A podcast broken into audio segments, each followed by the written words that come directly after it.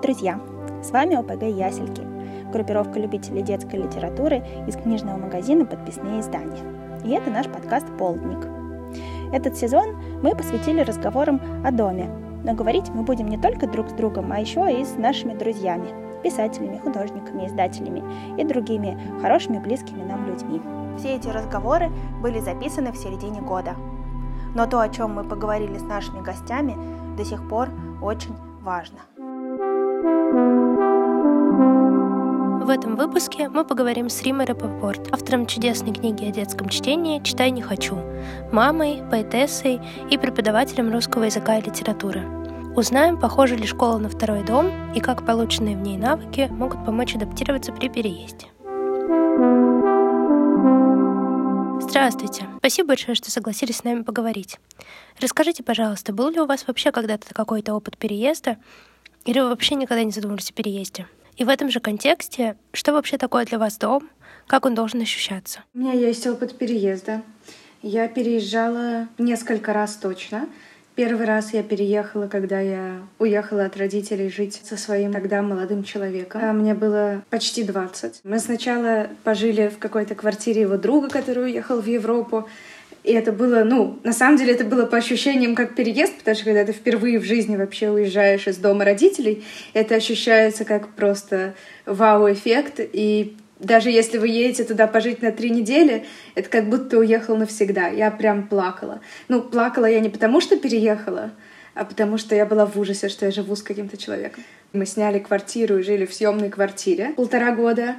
Потом мы переехали в квартиру как бы семейную, но не нашу. А потом мы переехали через еще какое-то время в другую квартиру семейную, но не нашу. И вот э, на самом деле ваша тема, она прям про меня, потому что я переехала последний раз в предыдущее воскресенье. Ого! А как так получилось?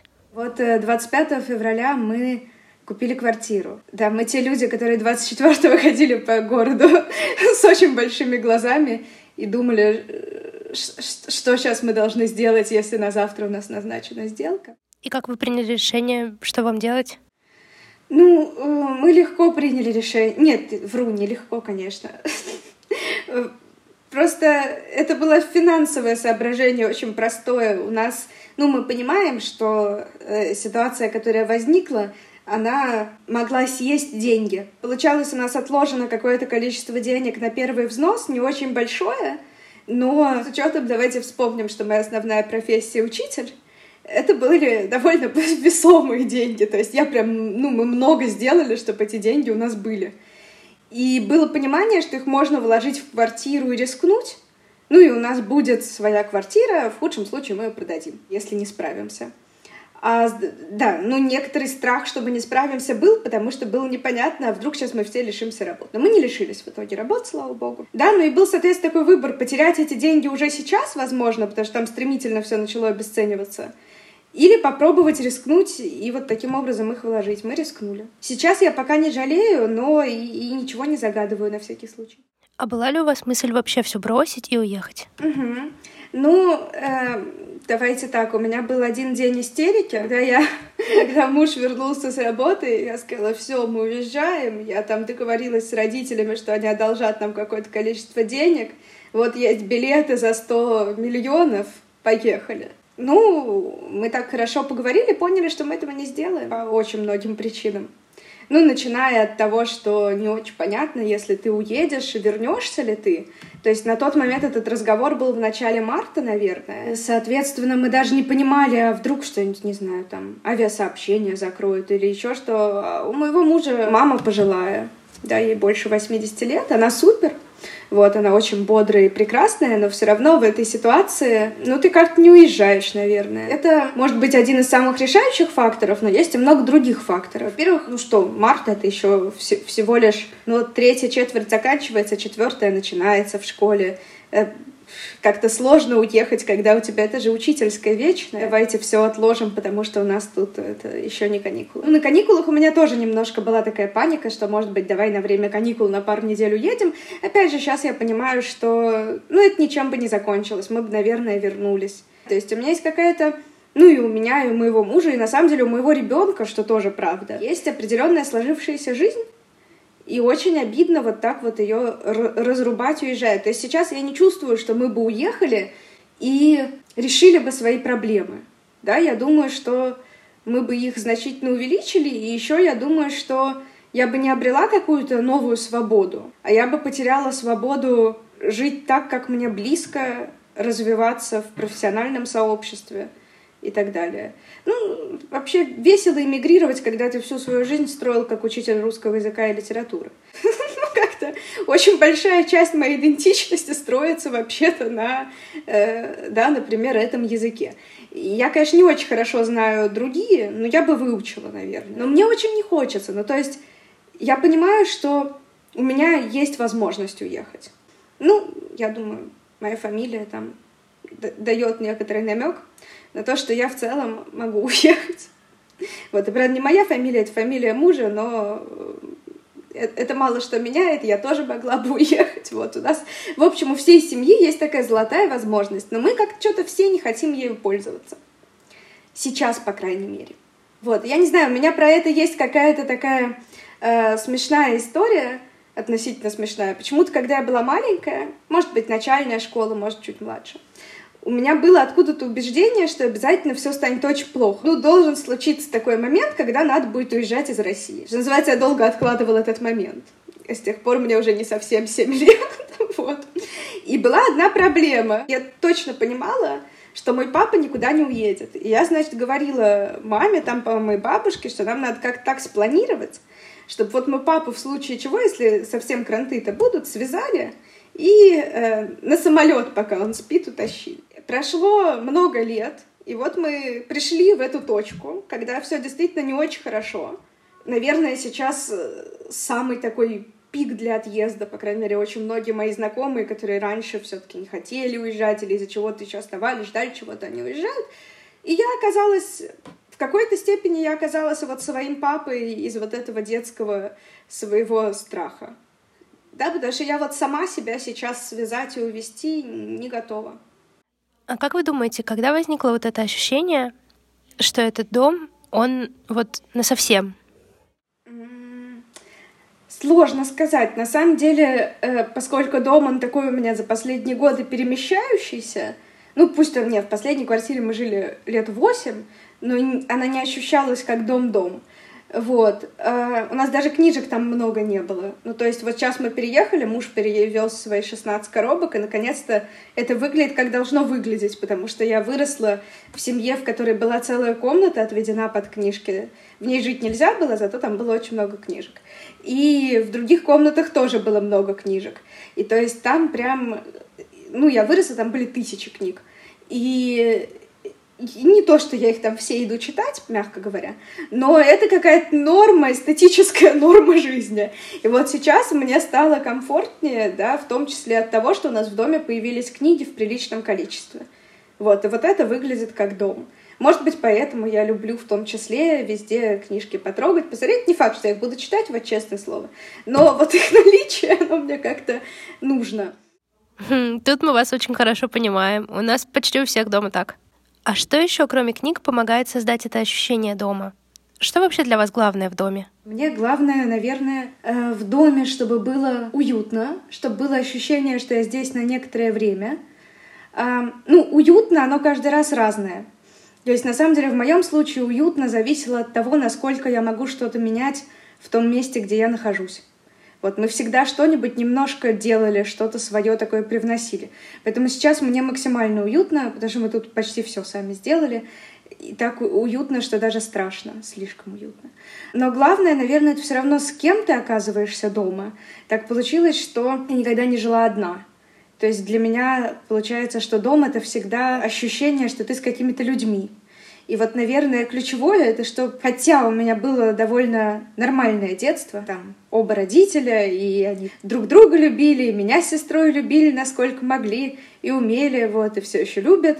Но все равно мне нравится, что дом — это в итоге такое место, в котором я живу с теми, кого я выбрала. Ну, ребенка не очень выбираешь, но все равно я вот выбрала его родить. Это приятное какое-то ощущение. Почему страшно? Потому что очень непривычно, что все настолько хорошо. Ну, во-первых, сейчас, конечно, странно, когда тебе хорошо. возникает такое ощущение какого-то, вот как в пандемии было ощущение, что есть наружа, да, даже тогда возникло это слово наружа, и все его стали радостно использовать. Вот, и сейчас оно тоже усилилось, это ощущение, что есть какая-то наружа и есть что-то внутри, тем ценнее становится дом, но тем страннее немножко себя так хорошо в нем чувствовать. И страшно, ну вот представьте, что реализуется то, чего вы очень долго хотели. Страшно же. Вот, вы хотели, оно случилось. Это немножко пугает. Да, согласна, это мне знакомо такое чувство. А как для вас создается это ощущение уюта в доме? Ну, он создается довольно, кажется, такими простыми мещанскими радостями. И я даже без какого-то стыда в них погрузилась.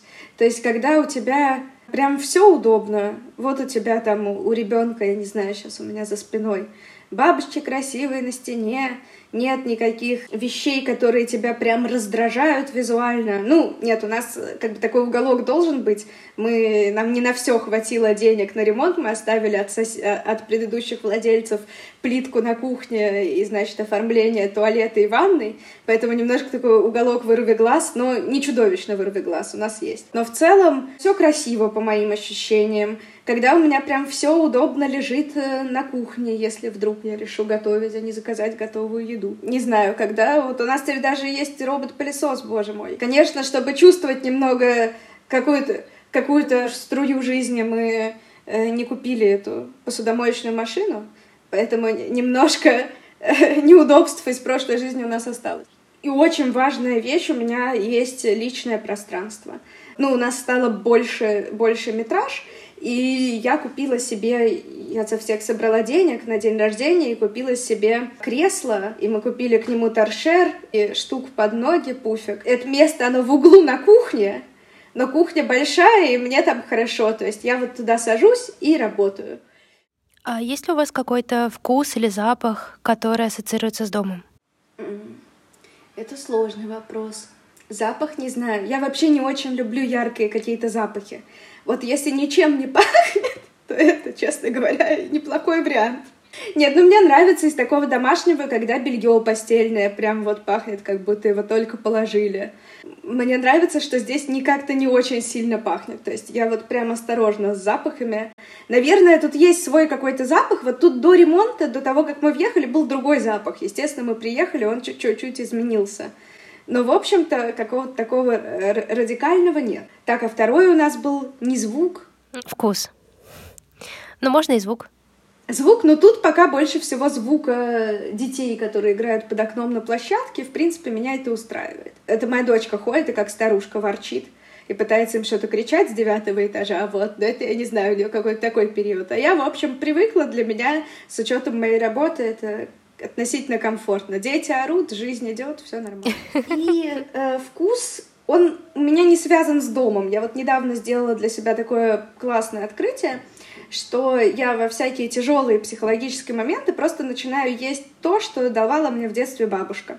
То есть я поняла, ну, какую-то такую, это годы терапии дали мне э, такую сложную связку, что когда я была маленькая, на самом деле самым таким принимающим, любящим, теплым взрослым была бабушка, и бабушка у нас была прям отвечала за готовку и за все вкусненькое.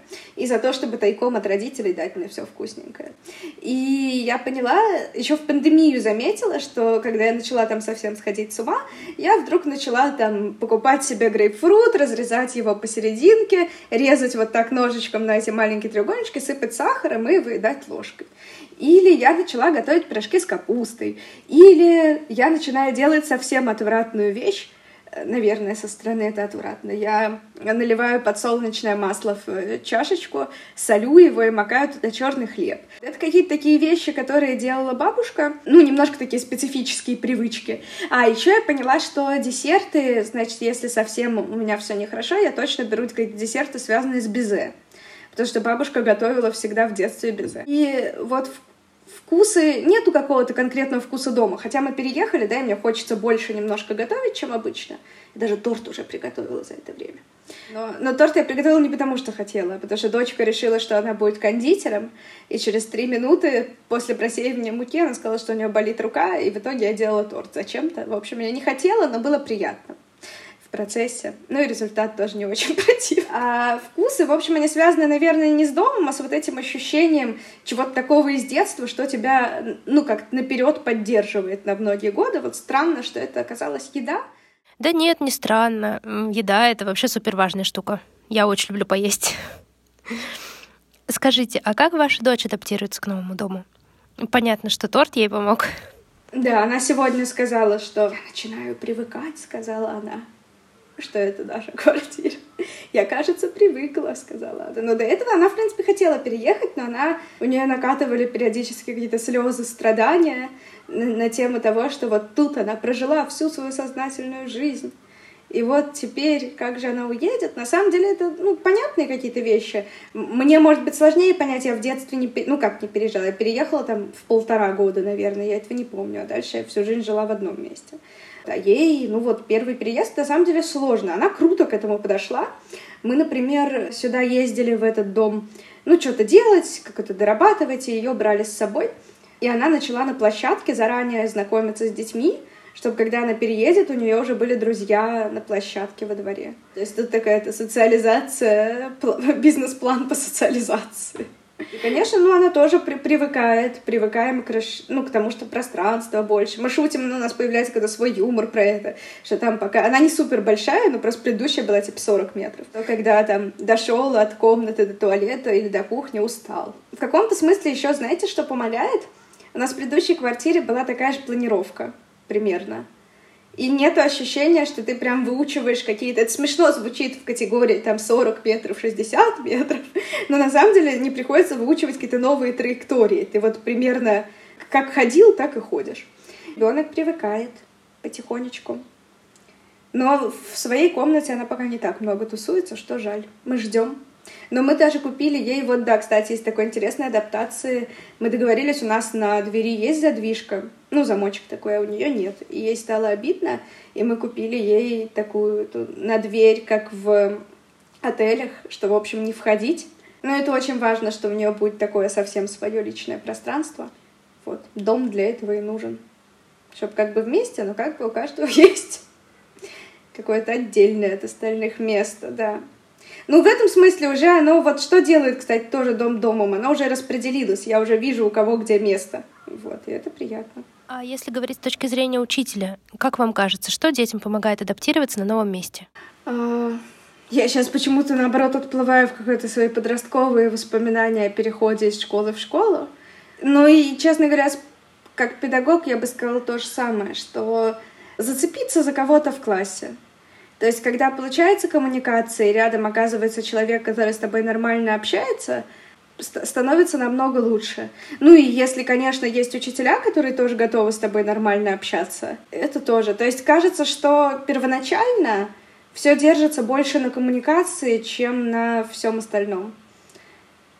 То есть школа как бы любит говорить, там, школа — это второй дом. Вот этот второй дом, ну, до, дома тоже иногда бьют, я не знаю. Ну, то есть в идеале нет, ну, то есть так говорят про дом. Ну, да, ну, идеализировано же представление о том, что такое дом. Но если мы начнем смотреть всякую статистику по реальному детству там российских детей, то дом — это то место, откуда в очень многих случаях хочется скорее избежать, потому что там, например, насилие. Ну и в этом смысле школа, как второй дом, она не уступает. И там тоже очень часто бывает нехорошо. Если говорить о, ну, о доме как чем-то хорошем, это то место, где к тебе, ну, где есть те, кто к тебе бережно относится, где ты одновременно и с кем-то, и у тебя есть свое место, своя какая-то роль. Ну, то есть, на самом деле, от расстановки всего в доме это тоже не очень сильно отличается. И поэтому самое главное, да, чтобы в первые моменты поддержали учителя и одноклассники. Если не одноклассники, то кто-то с кем зацепился в коридоре. То есть как-то вот, ну не то, что прям глубоко подружиться, но найти кого-то хотя бы, кто с тобой точно уже разговаривает, вот, и делает это не агрессивно, это супер, а если получится гораздо больше, то не, ну, конечно, как дом это будет ощущаться только если получится больше. А по поводу периода адаптации, ну вот я сама не так давно сменила школу, то есть я пошла работать в школу, где я сейчас работаю два года назад, и еще полгода совмещала ее с другой школой, то есть окончательно я перешла полтора года назад.